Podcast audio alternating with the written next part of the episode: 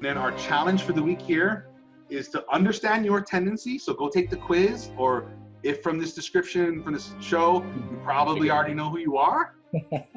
um, and then and then understand your your strengths and your weaknesses, and don't try and fix your weaknesses. Just find your system that works for your tendency to make them work for you. And yeah.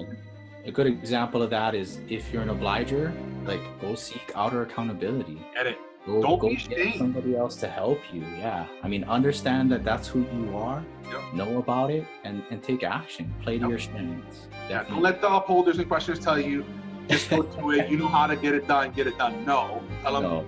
I understand what you're saying, but personally, I need accountability, and that person obviously isn't going to give it to you. Go find something else. Yep. There's lots of ideas of how to do it in the book. Um, so get that book, go on to her website, get the resources.